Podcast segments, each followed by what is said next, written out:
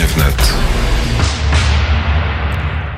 A na zegarze równo wybiła godzina 16.10. Tylko przypomnę, że Radia Wnet słuchają Państwo w Warszawie na 87,8 FM, w Krakowie na 95,2 FM, a na wnet.fm na całym świecie. Przy telefonie e, i gościem popołudnia Wnet jest ambasador Palestyny w Polsce, pan Mahmud Kalifa. Dzień dobry, panie ambasadorze.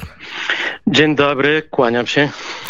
Kiedy pod koniec stycznia byłam na konferencji prasowej w ambasadzie Palestyny w Polsce, krytykował pan plan Trumpa, ten tak zwany pokojowy plan dla rozwiązania konfliktu palestyńsko-izraelskiego.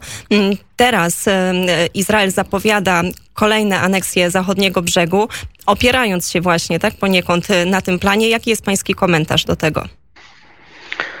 Moim zdaniem to po prostu e, kolejny E, Izraelczycy e, czy rząd Izraela e, wykonuje kroki, które przeszkadzają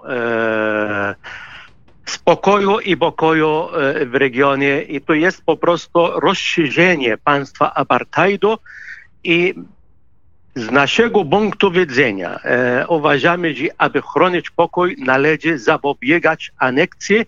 I to jest po prostu E, stawka e, jest e, system międzynarodowy, czy będziemy chronić międzynarodowe rezolucje i wartości, a tym samym będziemy chronić pokój i stabilność w regionie i na świecie, czy też będziemy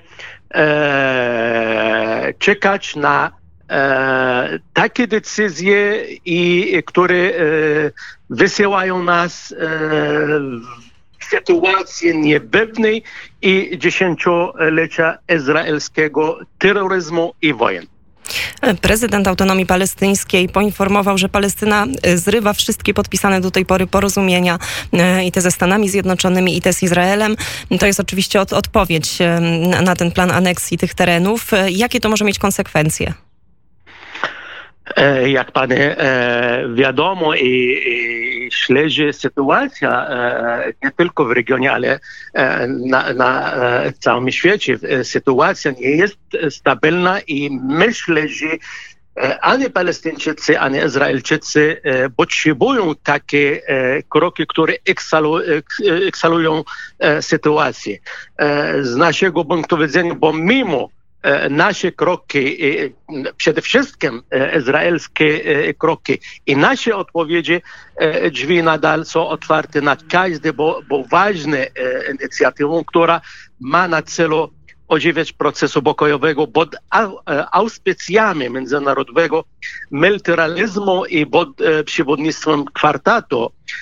Powodzenia procesu pokojowego zależy od obecności uczciwego mediatora absolutnie nie jest e, podobny do e, obecnej roli Stanów Zjednoczonych i potrzebujemy, aby powrócić do takiego e, procesu jasnych i uzgodnionych zasad, poważnego partnera i konkretnego e, harmonogramu. Bez tego e, Izrael e, cały czas będzie naruszył e, podpisane przez siebie umowy naruszył podstawowe rezolucje e, ONZ-u i Rady Bezpieczeństwa, i która, e, tak jak pani powiedziała i tak jak cały świat w ogóle e, śledził, przestały działać z powodu E, bez przerwy cały czas e, naruszenie tych umów przez e, obecnego rządu Izraela.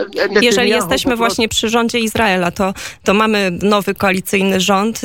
Czy jest jakakolwiek szansa na otwarcie tego dialogu, czy z Benjaminem Netanyahu i Benim Gancem dla Palestyny?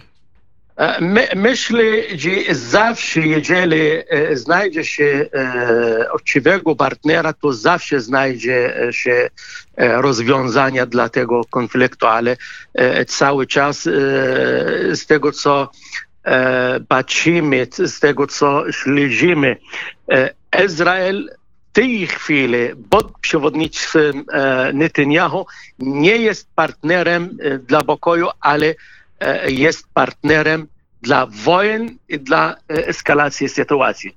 Pan Netanyahu cały czas stracił czasu, cały czas naruszył umów i nie, nie traktuje umów i rezolucji międzynarodowej, nawet, tak jak powiedziałem, dwustronny. Pan Netanyahu niestety szuka eskalacji w sytuacji, szuka wojny i myślę, jeżeli naprawdę jest gotowy na pokój dla, jest gotów, aby poruszyć powiedzmy, czy iść w stronę pokoju, to powinien już brać konkretne kroki, a nie tak jak na przykład aneksję zachodniego brzegu i aneksję Doliny Jordanu i innych spraw. Po, po, prostu to zabija rozwiązanie dwupaństwowego i pozostaje tylko jedno rozwiązanie. Jedno państwowe, państwo apartheidowe, czy świat przede wszystkim jest gotów na taki rząd i na takie państwo. A jakbyśmy tak spojrzeli trochę szerzej na ten świat bliskowschodni i na Palestynę, mm, to jakich ona ma przyjaciół? A może inaczej, kto w świecie arabskim i w świecie islamu wspiera sprawę palestyńską? E, tutaj ja muszę e, inaczej e, odpowiadać na Pani pytanie. Po prostu propaganda izraelska cały czas i między innymi amerykańska też Chcę pokazać, że po prostu Palestyńczycy stracili przyjaciół. Czy w świecie arabskim, czy muzułmańskim, czy na arenie międzynarodowej.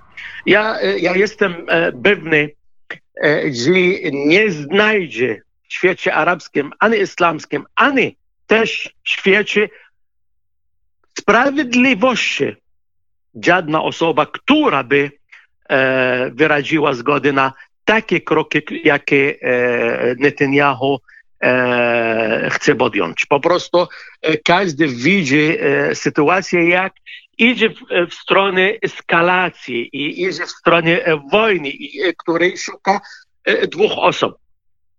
Netanyahu i prezydent Trump, niestety. Ale w świecie arabskim to pani mi powie, czy w ogóle jakiś kraj jest gotów na takie e, kroki, jakie e, Netanyahu chce podjąć? Wątpię w to.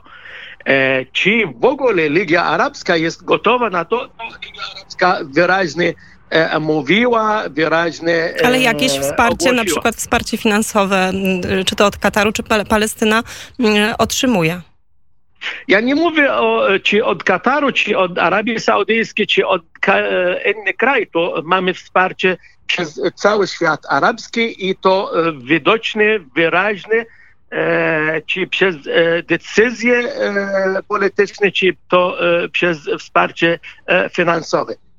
Fakt, że następne dni to będą ciężkie, ale tak jak na początku powiedziałem, to jest ciężki okres i musimy przetrwać. A gdyby pan ambasador mógł słuchaczom Radia Wnet trochę przybliżyć sytuację w polityki wewnętrznej Palestyny, bo ona też jest tam dosyć skomplikowana. Mamy bardzo dużą siłę polityczną, którą jest Hamas, który w strefie gazy ma bardzo duże panowanie. Mamy też zachodni brzeg. Jak teraz się rozkładają te siły polityczne w Palestynie? To w tej chwili, jeżeli chodzi o zwalczanie czy zapobieganie aneksji części ziemi palestyńskiej, czy na zachodnim brzegu, czy w Dolinie Jordanii, wszystkie siły polityczne palestyńskie są przeciwne i w tej chwili toczą się rozmowy na szczeblu różnych, wszystkich nawet organizacji palestyńskich czy ruchy palestyńskie pod auspicjami OWB i myślę, że następne dni wyraźnie dają odpowiedzi i dla międzynarodowe siły czy dla świata. Ja moim zdaniem, że to w tej chwili fakt, że jest podział pomiędzy zachodni brzeg a strefę gazy, która jest kontrolowana przez Hamas, ale sytuacja w tej chwili wymaga zjednoczenia siły, aby nie tylko zapobiegać aneksji, ale przeciwstawiać po prostu te wszystkie ruchy czy decyzje sprowadzone przez Netanyahu.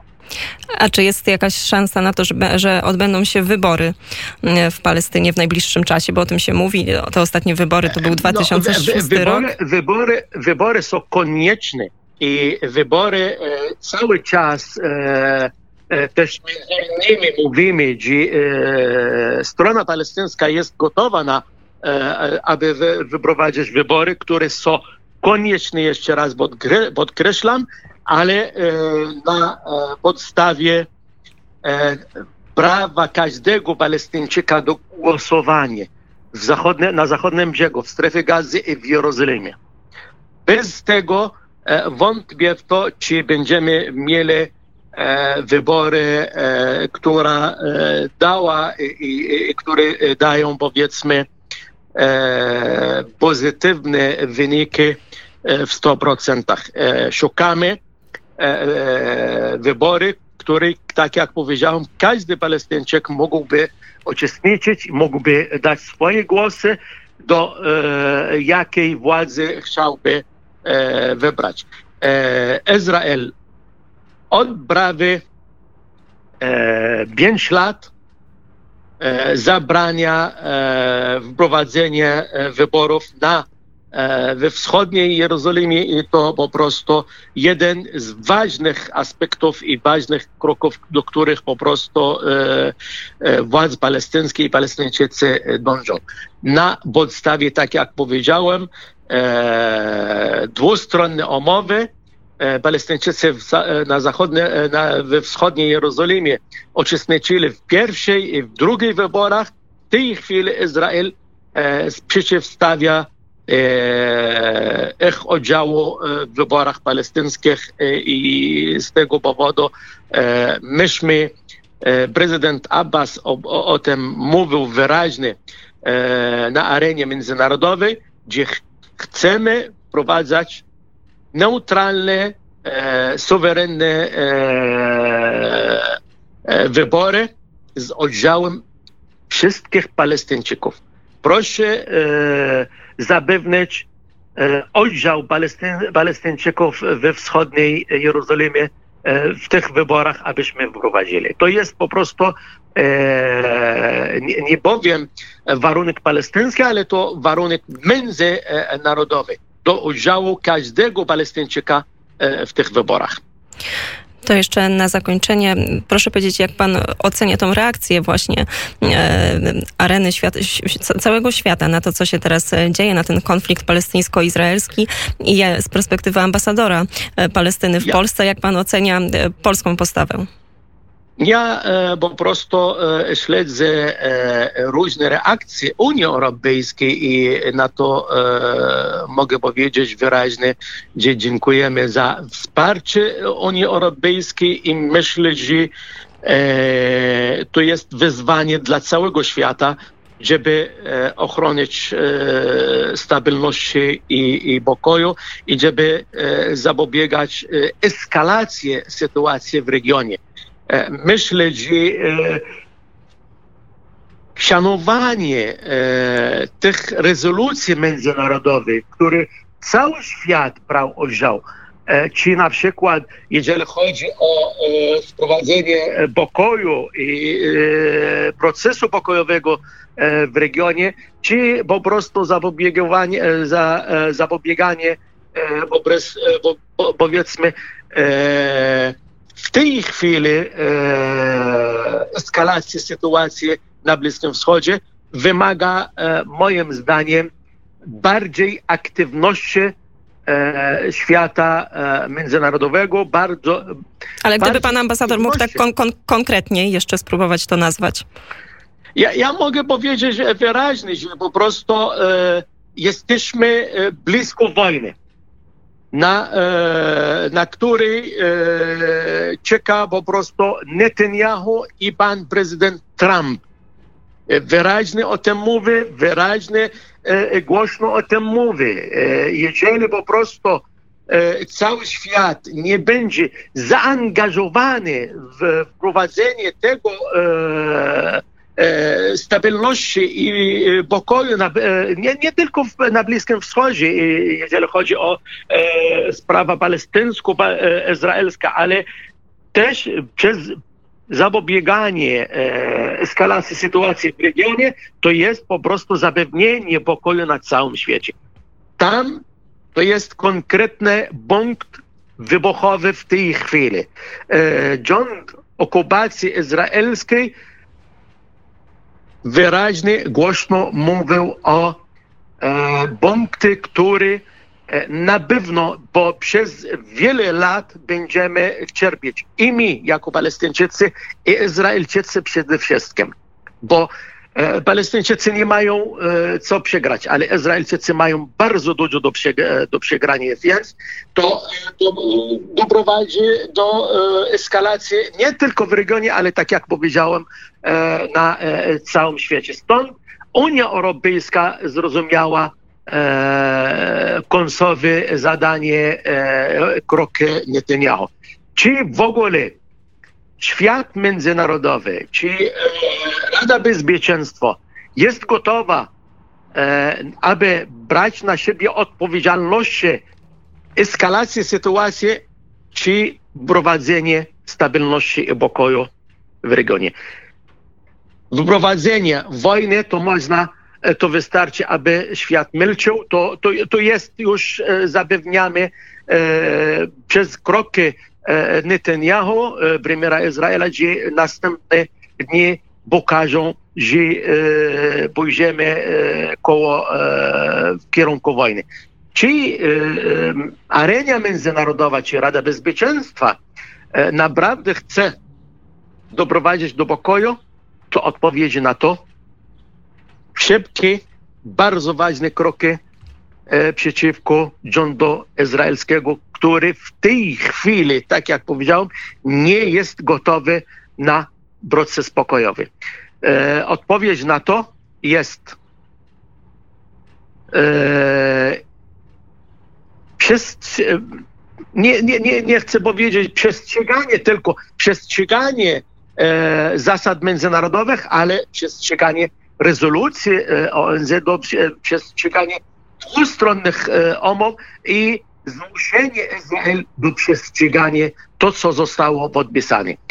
Od prawie 25 lat ten cały proces stoi na miejscu zamrożony z powodu e, nie, nie, nie bowiem tylko milczenia Izraela, przeci, e, e, świata międzynarodowego przeciwko e, kroki izraelskie, kroki rządu Netanyahu i kroki i eskalację, nie tylko sytuacji, ale eskalację też osadnictwo na zachodnim brzegu. I to, która, tak jak powiedziałem, mówiliśmy parę razy, że to jest po prostu zabijanie dla rozwiązania e, dwupaństwowego, zabijanie dla e, procesu pokojowego i cały czas e, czekaliśmy na decyzję, tak powiem, Rady Bezpieczeństwa, i która cały czas była milcząca. I to moim zdaniem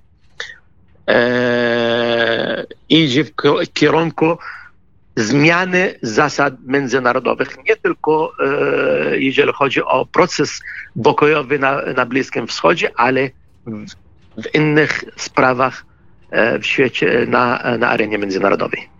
Bardzo serdecznie dziękuję panu za rozmowę. Gościem popołudnia wnet był Mamut Kalifa, ambasador Palestyny w Polsce. Dziękuję. Dziękuję bardzo.